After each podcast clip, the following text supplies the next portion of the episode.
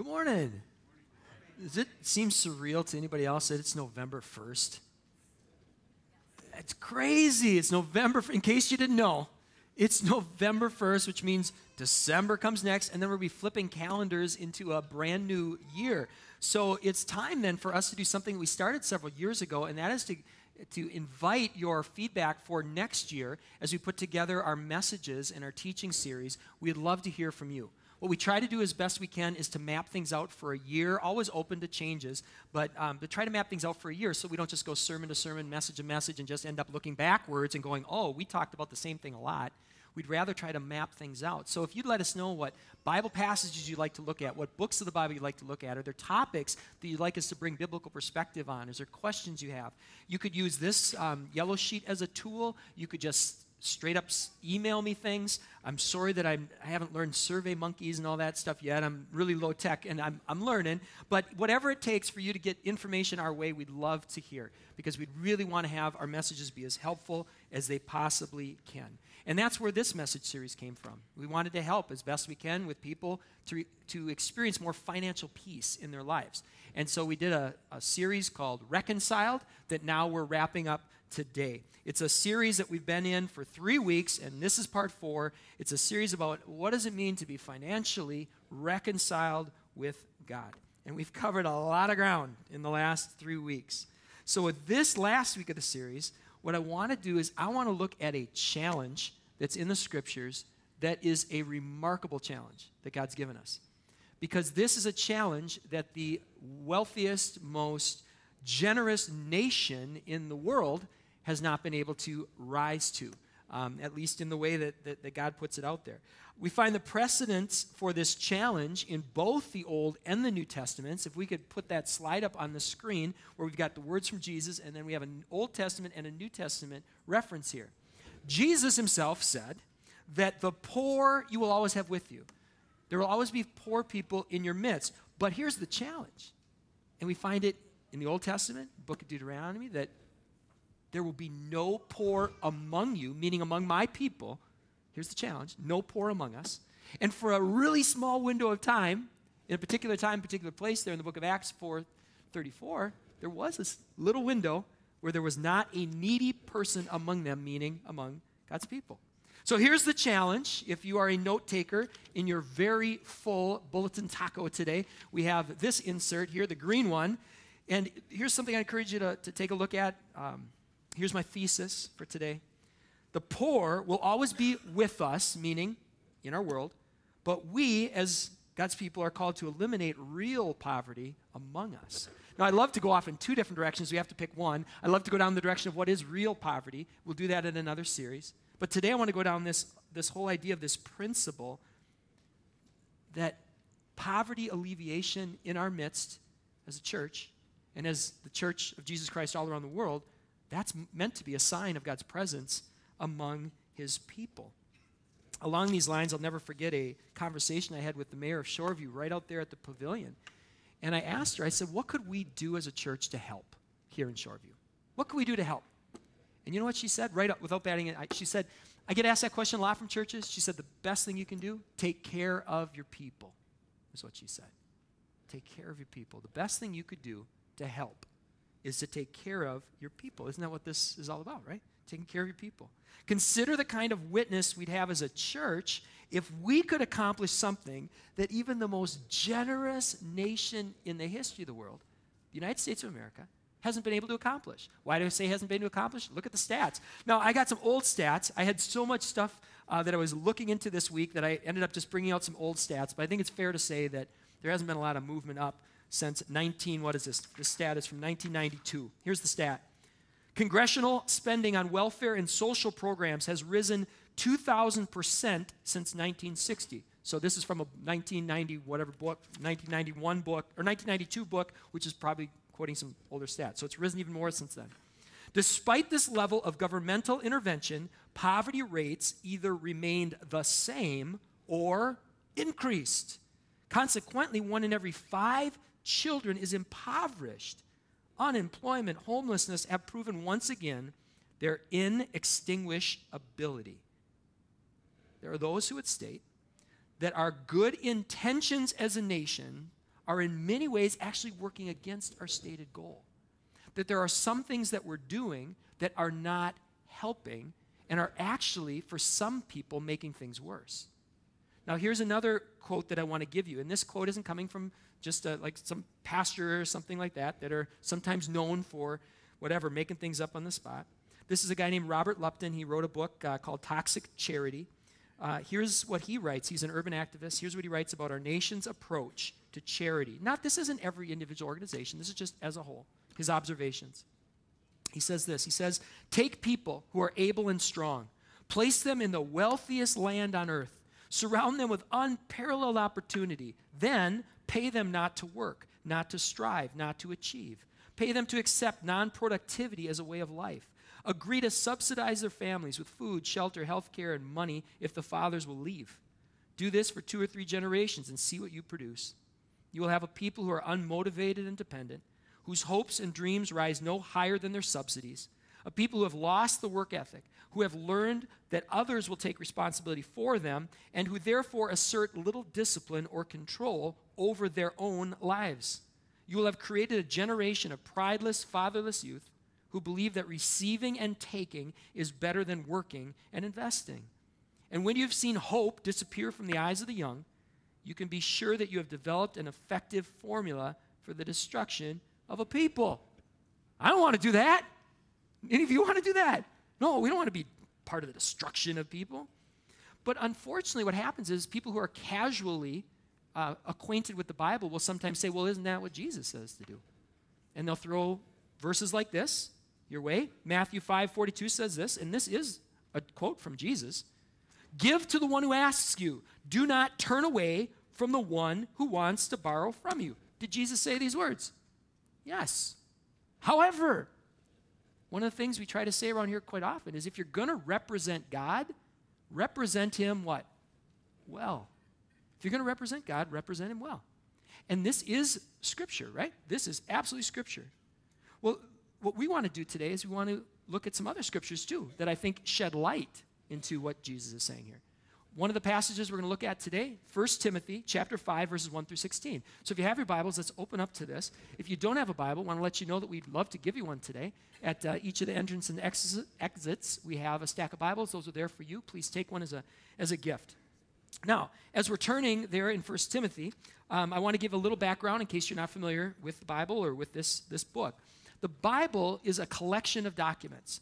It's a whole lot of ancient documents, all collected, vetted very, very, very carefully.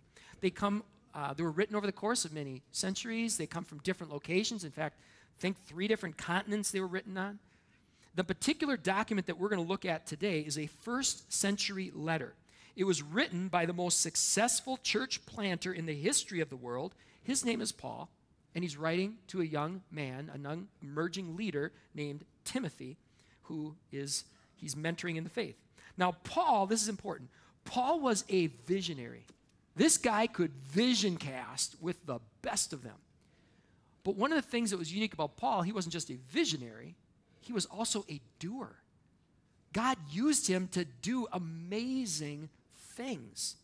Through the power of the Holy Spirit, he was part of the launch of the most successful poverty alleviation movement in the history of the world. Here's what one commentator said about Paul, and this specifically this passage we're going to look at. This passage is written by someone who had been doing his best to organize actual communities. And he had discovered that grand ideas needed what? I love this. Needed bringing down to earth. Paul could take the principles that Jesus taught us, and then what he could do so well through the guidance of the Holy Spirit and the power of the Holy Spirit was to apply them in the real world like no one before him. So, what we're about to look at, the reason I'm giving all of this background, what we're about to look at, this isn't coming from some lofty idealist. This isn't coming from someone who never actually accomplished the things that he's accusing others of not doing. This is the inspired word of God coming from a man who was instrumental, as I said before, during the launch of the most significant and viral poverty alleviating movement the world has ever seen. So there's the lead in. Here's the text. Today's text, 1 Timothy chapter 5. Let's start with verses 1 through 2. Here's what Paul writes to this young emerging leader. He says, Don't rebuke an older man, but encourage him as you would what? A, say it with me, father. Younger men, encourage them as what? Brothers. Older women as mothers. You're getting a little better at this. Younger women as, there we go, in all purity.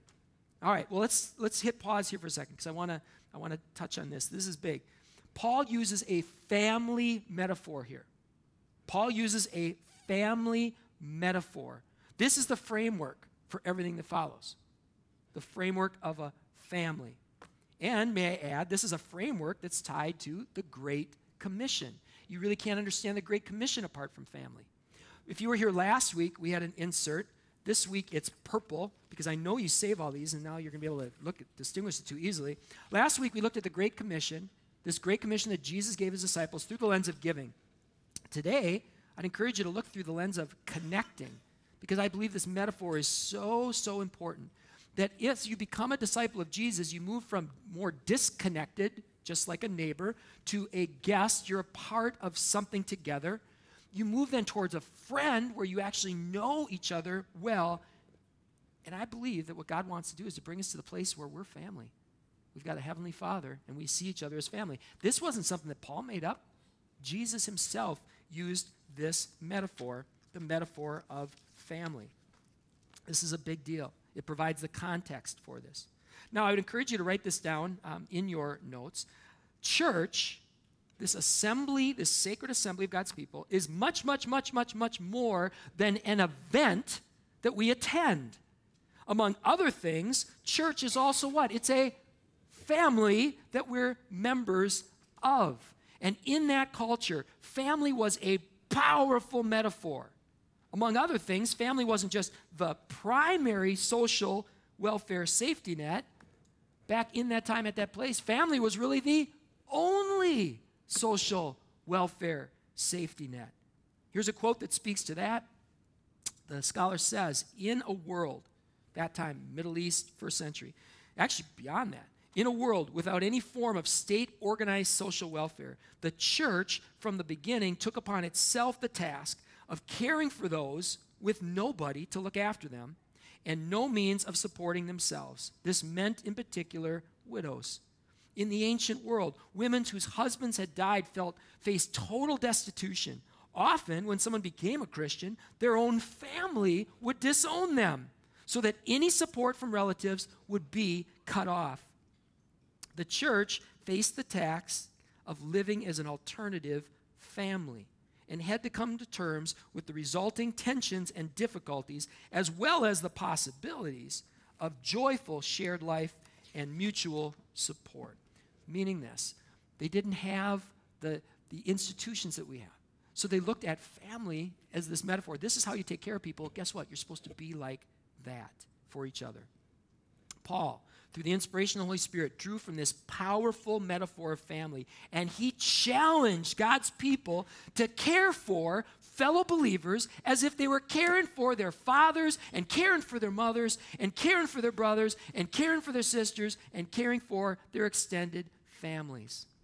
Because the early church, like the church today, was as blended a family as they come, Paul, again through the inspiration of the Holy Spirit, provides specific teaching. How do you do this well? Okay, I just told you, be like family.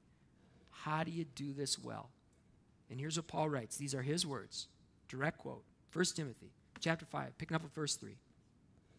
Honor widows who are truly widows. But if a widow has children or grandchildren, let them first learn to show godliness to their own household and to make some return to their parents. To which the parents said, Amen. Go ahead and write that on the, your refrigerators if you, if you want. Make some return to their parents. This is pleasing in the sight of the Lord. You can include, that if you want to. Look at this. Love me, honor me. It's pleasing in the sight of the Lord. Now, she who is truly a widow, left all alone, has set her hope on God and continues in supplications and prayers night and day. But she whose self indulgence, these are not my words, she's dead. She's dead even while she lives. May I present to you, we live in a very different culture today. today, instead of turning first to ourselves and then to our families, we often turn first to some program, some institution, something outside of ourselves, outside of our families. And I witnessed this all the time, especially when we started the church and I was answering all the phones. Phone would ring, I'd pick it up, and it, a cold call, someone would say, Hey, I need help.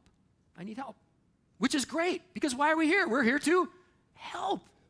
And the person would say, I need help. I need help with food. I need help with groceries. I need help with rent. I need help with gas. And I'd say, Well, let's talk a little bit. I, let me get to know you a little bit. Let me click. That would happen more often than not. Click. And sometimes before the click, they'd play the I thought you were a church card click. Well, here's the thing we are a church, which is exactly why I didn't say here's the, here's the, here's the offering. That's exactly why, because what is the church instructed to do? Let's continue to read. Here's what the church is instructed to do. Picking up with verse 7 Command these things as well, so that they may be without reproach. If anyone does not provide for his relatives, especially the members of his own household, he has denied the faith and is worse than an unbeliever. Now, here's the principle. Let's go dot, dot, dot to verse 16. Here's the principle the principle is for the church to not be burdened so that. This is not about us not giving. This is not about us not giving generously. It's the so that. So that we may care for those who are truly to care for those who truly have needs. You know, you wanted to say, don't hang up. Do you realize what we're saying here? We're inviting you into a community where you can find people that are like brothers and sisters that will ch- not just try to support you when you're down, but will encourage you to become everything that God wanted you to be, you know? Wow, what an opportunity. And also, beyond what an opportunity, just straight up, what a brilliant poverty alleviation model. What a brilliant model, where every individual does their best to care for their own needs. And if they can't, then you have a family that does their best to help. And then if they can't, you've got extended family who can do their best to help. And if they can't, then you have a local church that can do its best to help. And then if they can't, which sometimes happens, we have example and precedent. 2 Corinthians chapter 8. There was a church in Jerusalem at the time. They were having great poverty, there's famine, there was hardship, there was all this. So other churches were able to say, now we can step in and help you guys collectively. That's brilliant. You got safety net, safety net, safety net, safety net, safety net. But there's even more here than multiple backup safety nets when the primary safety nets fail. There's also built in accountability. There's also built in accountability. If I've got an Uncle Bob who really needs help, that's one thing. If I've got an Uncle Bob who isn't doing anything to help himself and he wants me to pay for his rent, his gas, that's a different thing. This is about also accountability. Do you have people that really know you? Encourage, inspire, equip. I believe that's what Paul's getting at here.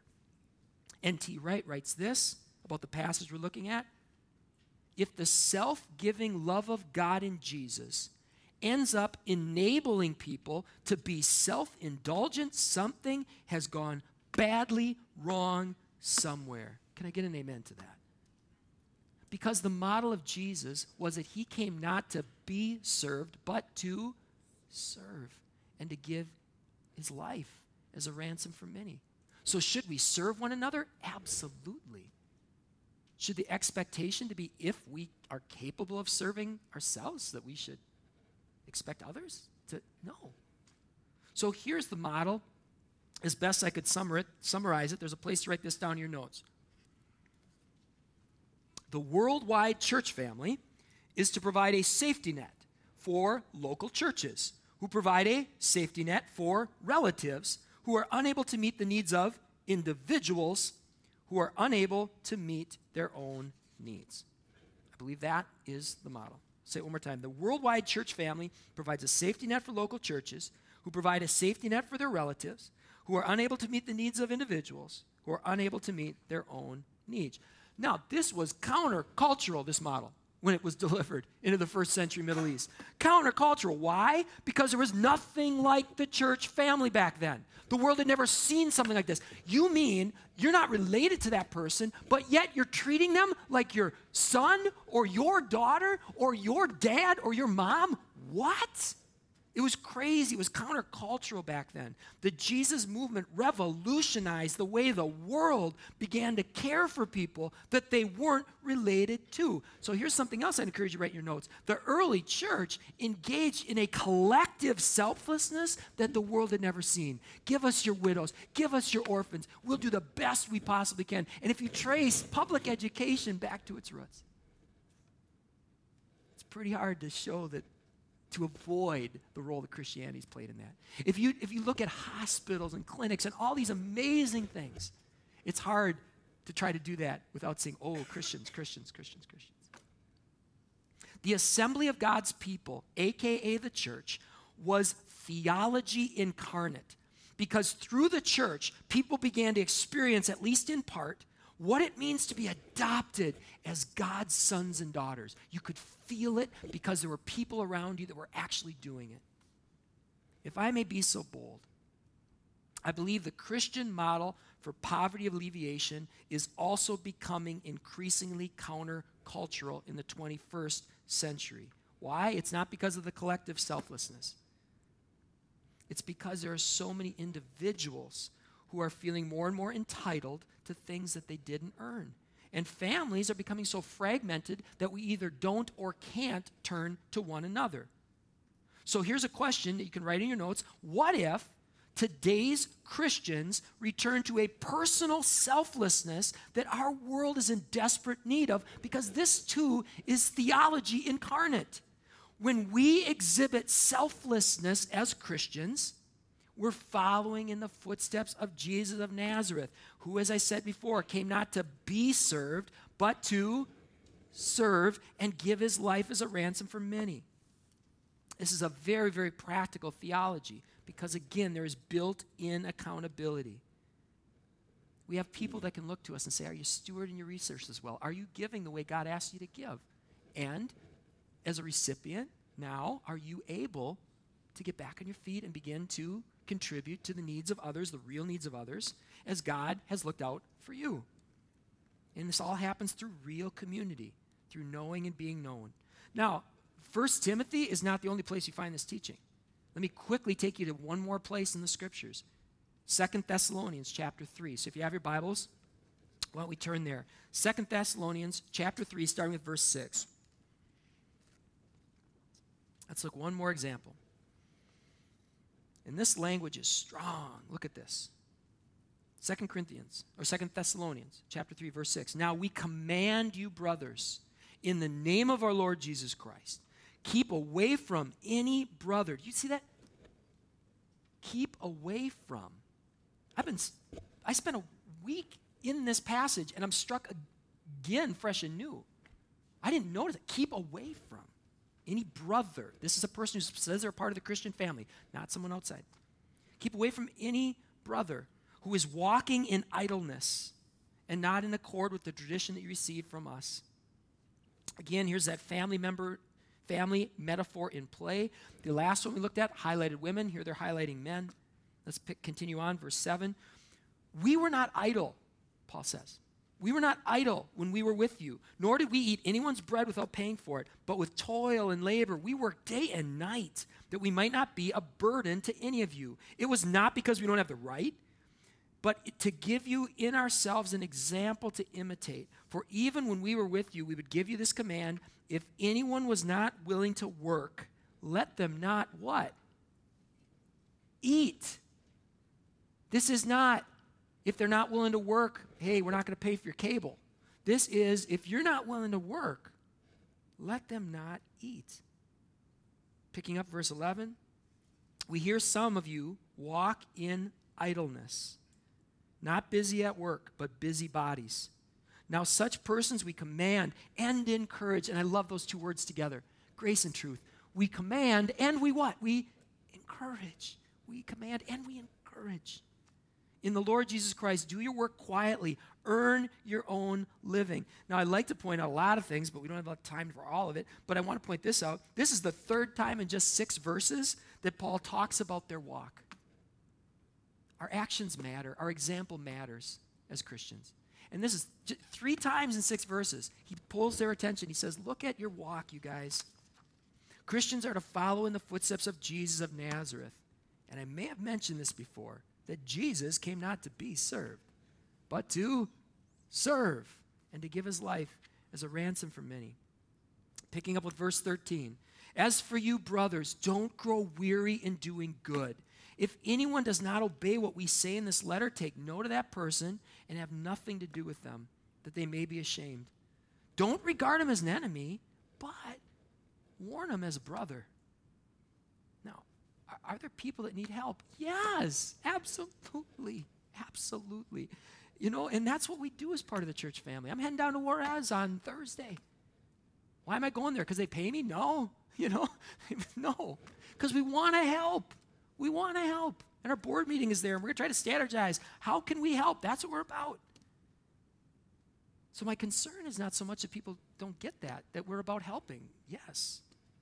My greater concern is that we have a culture that we're a part of that is drifting so far in this other direction, away from personal responsibility and away from the idea that people have personal responsibility and the God given mandate to be as productive as they can. And a lot of that shame that he speaks to here, whether you consciously do or not, when you're not being productive, that has a way of sinking in, especially if you could be. And that brings us to the final verse, the final verse that we look at here in Second Thessalonians. Now, it says, may the Lord of what? Peace. May the Lord of peace himself give you peace at all times and in every way. And I wish I would, could say, oh, I knew we were going to end with this when we started this. Because we, we talked about this is going to be a series about financial peace. And I wish I had been so um, well versed that I'd be like, oh, and let's end with Second Thessalonians chapter 3, verse 16, because it ends with peace. No, Holy Spirit did all that. This is about peace. It's about the Lord of peace. This has been a series about financial peace, and there is a peace that comes with as much as it depends on you earning your income a peace that comes with saying, okay, this is the door that God has opened right now. It may not be the door that I wish He opened, but this is the door that He's opened right now. And as best I can, to the best of my ability, Holy Spirit, help me to give my best to this employer. Help me to work as to the Lord, not unto people. Help me to give my best to, to be a, a value to this company, to provide the best goods and services I can. There's a peace that comes with, I've done my best today. This is the job before me. This is the job that I'm giving my best to. There's a peace that comes from that. There's also a peace that comes from giving the way that God wants us to give. A peace that says, I've gone to God in prayer as best I can. I've looked at the scriptures, and this is, I'm giving the way He wanted to give. I'm not holding back. There's a peace that comes with that. There's a peace that is further strengthened then as we save the way that the Bible instructs us to save that we're putting money away. There's a peace that comes with knowing if something comes my way, we have reserves to cover that. There's a peace then that is further strengthened on top of all those things as we learn to live with gratefulness, to go, okay, God, this is what you've given me. Okay, I'm going to, as best I can, choose to, to live a life of gratitude and thanksgiving, and I'm going to thank you for that which you have given me. And on top of all that, if you're a true brother and sister in Christ, if you've been moving along that continuum, if you have Christian brothers and sisters who know you and love you, Christian brothers and sisters who you know and you love, on top of all that, you've got this safety net. Because you know if you're doing okay and something goes wrong there, you're going to take them in as a brother or sister. They will always have a roof, even if it's on your couch. They will always have a meal, even if it's your macaroni and cheese, right? They know that there's that safety net, and you know that there's that safety net because you're brothers and sisters. And we can do all of this joyfully. Why? Here's the last thing I encourage you to write down today because Jesus paid the price for our peace. Why do we give joyfully? Why is, is I don't know everybody in here, but those of you who I know, this is one of the least judgmental peop- groups I've ever met. Do we hold each other accountable? Yes. At least we should. That's different than judgmental.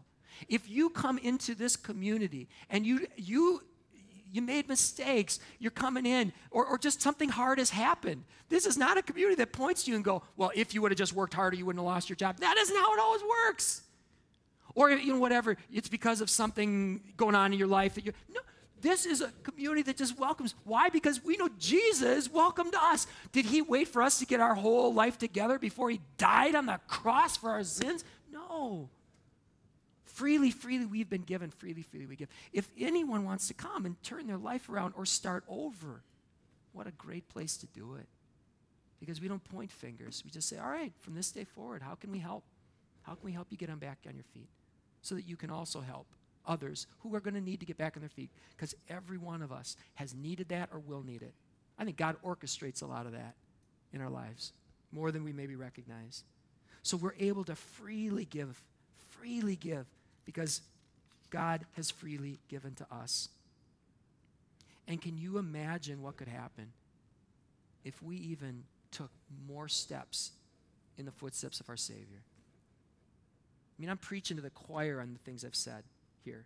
Imagine if we could even go further.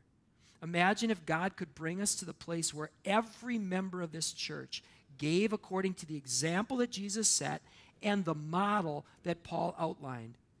Imagine if every member here, if every member's needs were known by a small group of people, so that when things happened, we could see more of what I already see people literally taking each other in, gift cards coming anonymously through our hands to families in need. You know, what a beautiful thing. What if we kept following this even further? What if God brought us to this place where one small group in a neighborhood owned one lawnmower, one leaf blower, one snow thrower. What if we could figure that out? Can you imagine that? If we could figure out the accountability and all this kind of stuff, where instead of everyone having to own all of these things, what if God brought us to that place? Wouldn't that be crazy? What if we discovered, hey, wait a minute, You've got a boat, you've got a pool, we've got a cabin, we're great at fixing things, you're great at landscaping, you got horses, you got a trampoline. What if people started to realize, wait, that sounds like a pretty rich lifestyle? What if we could figure that out as family? God has blessed us with these things. What if we could figure out what it meant that God blessed us with these things? That's crazy. And there's a whole lot of reasons why it's not working. This is a fallen world, and it's really hard to do well. But God only knows what could happen among us if we yielded ourselves completely to Him and said, God, fill us with that spirit of peace that comes with following in the footsteps of Jesus radically. How fun could that be? Well, let's take a step in that direction as we join as brothers and sisters around the Lord's table.